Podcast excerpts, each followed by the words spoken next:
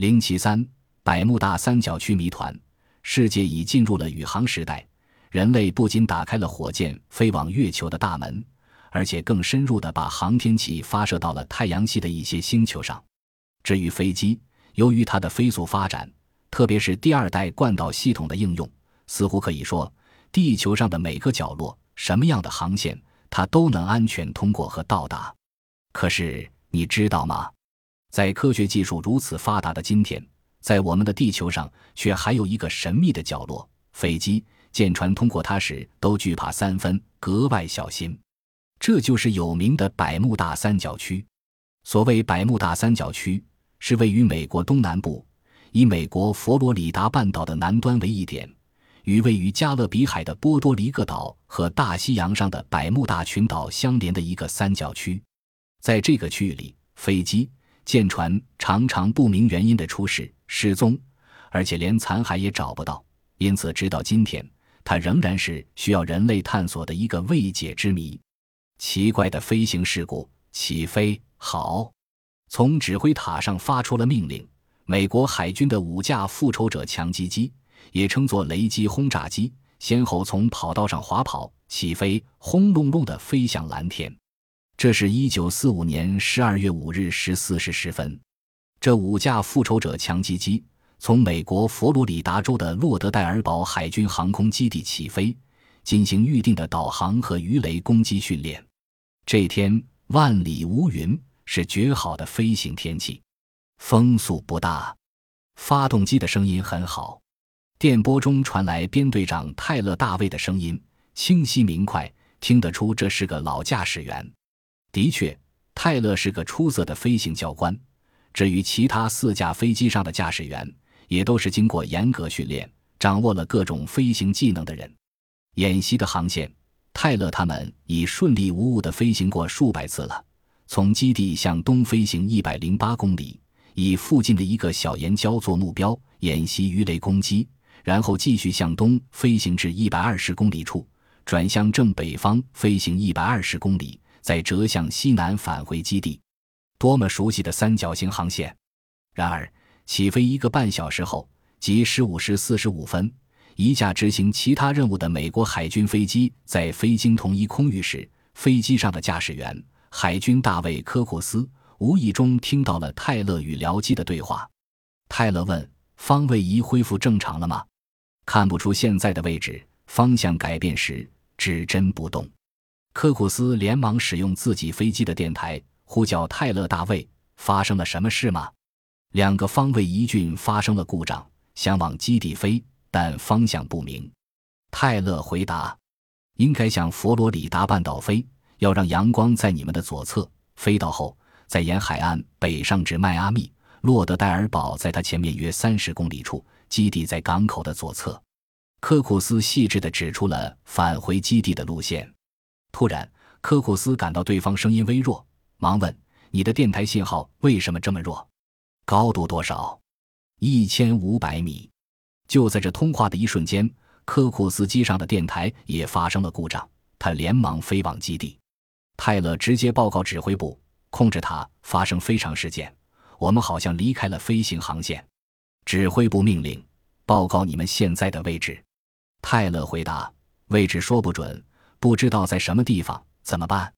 把飞机投调向西，看不准哪边是西，方向根本抓不准，看到的只是海。此时，基地指挥部并没有意识到事情的严重性。的确，在他们看来，这不是什么大不了的事情。驾驶员的技术，他们完全可以放心。飞机上带的油量足可以再飞上四个小时。剩下的问题就是叫飞机一直朝西飞，飞到海岸线，一切问题就都解决了。十六时二十八分，基地通知泰勒，委任驾驶员阿本暂时代替编队指挥，因为他的飞机方位仪还能够正常工作，并命令五架飞机对着二百七十度航向正西飞回。然而，仅仅过了分钟，基地听到了泰勒大卫的报告：“我们好像在墨西哥湾佛罗里达半岛的西面。”的上空，为了返回基地，我们对准三十度航向东北飞行，四十五分钟后再转向正北。基地的指挥员们感到困惑不解。为什么飞机离开了训练区域数百公里，跑到墨西哥湾了呢？他们开始担心，飞机是不是失去了控制，像没头的苍蝇瞎撞起来。到了十八时，仍然看不见五架飞机的影子。根据飞行时间等因素的推算，飞机又飞到了基地东北方三百八十公里处，距离最近一处海岸也有一百九十二公里远。在临近黄昏时，五架飞机忽而向西，忽而折向西北，忽而向东。从各个飞机发回的声音也越来越微弱。泰勒大卫传来的最后报告是：“我们的位置怎么也弄不明白。”这儿全是。十九时零四分，再也听不到空中的任何声音了。徒劳的寻找和救护。十九时三十分，从基地起飞了两架大型马丁·马里纳号飞机进行紧急救援。一架按照估计的泰勒飞行编队最后所到海域的位置进行搜索，另一架沿佛罗里达半岛的东海岸向北，再向东飞行搜索海区。奇怪的是，这架飞机。仅仅飞行了一小时，也说不出自己的位置就失踪了。就这样，几个小时之内，泰勒飞行中队的五架飞机，连同机上的十四名乘务员以及后来救援的一架飞机，共六架飞机，二十七人，全部都失踪了。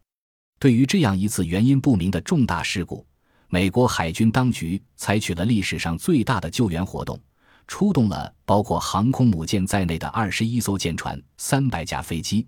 对飞机可能失事的各个海区进行了仔细的搜索，然而，不要说飞机的残骸找不到，就是一个小碎片也没有，甚至在清澈的海面上，连漂浮的汽油也看不见。这是怎么回事？历史上频繁的失踪事件，事情并没就此结束。一九四八年一月二十九日，英国一架客机从伦敦飞往百慕大，在同泰勒大卫一样的航线上飞行。百慕大机场的控制塔突然收到这架飞机请求帮助指明航向的呼叫，接着飞机就不明不白的失踪了。飞机上的二十六名乘客连同飞机全部无影无踪，海面上照样连残留的汽油也找不到。一九四九年一月，另一架英国飞机在纵贯百慕大三角区飞往牙买加的途中遭到同样的命运。一九五六年。美国一架水上飞机在百慕大不远处也下落不明。一九六三年八月二十三日，美国两架喷气式空中加油机从佛罗里达州的霍姆斯特德基地起飞，在进行过定时的联络以后，便行踪不明的消失了。随后又有两架巨型四引擎飞机也仿佛融化在了空中。一九六五年六月。从同一基地飞向巴哈马群岛的美国 C 幺幺九运输机离陆以后，向巴哈马群岛只飞了一百六十公里就不知去向。一九六七年二月二日，美国一架客机从佛罗里达机场飞向波多黎各，机场与空中的联络一直很好。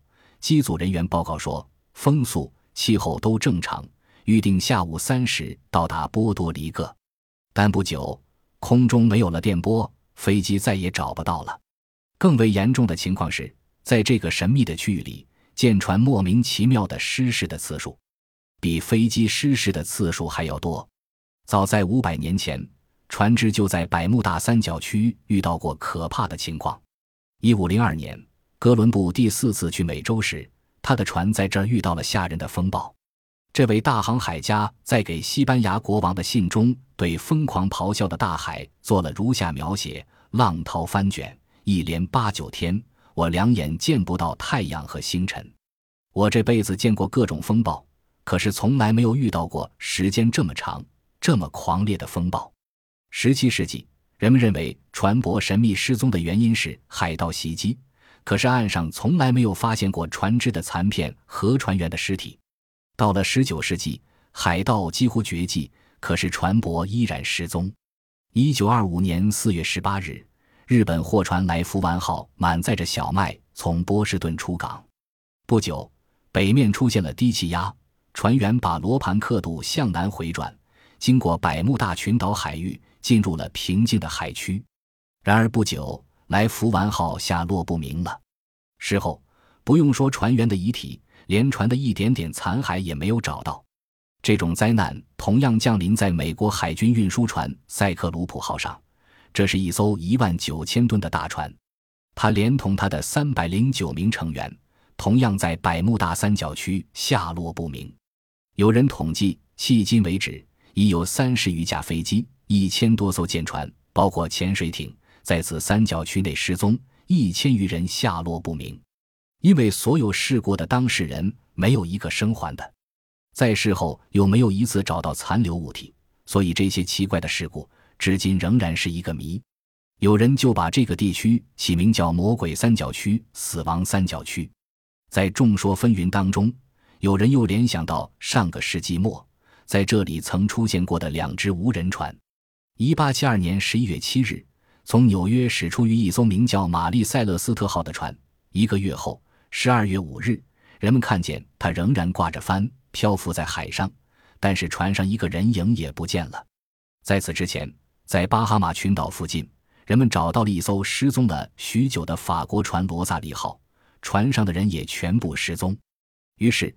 对这个魔鬼三角区，人们就用各种荒谬的故事来渲染它，又借了好奇的人的口广为传播。因此，多年来这个地区一直具有神秘而恐怖的色彩。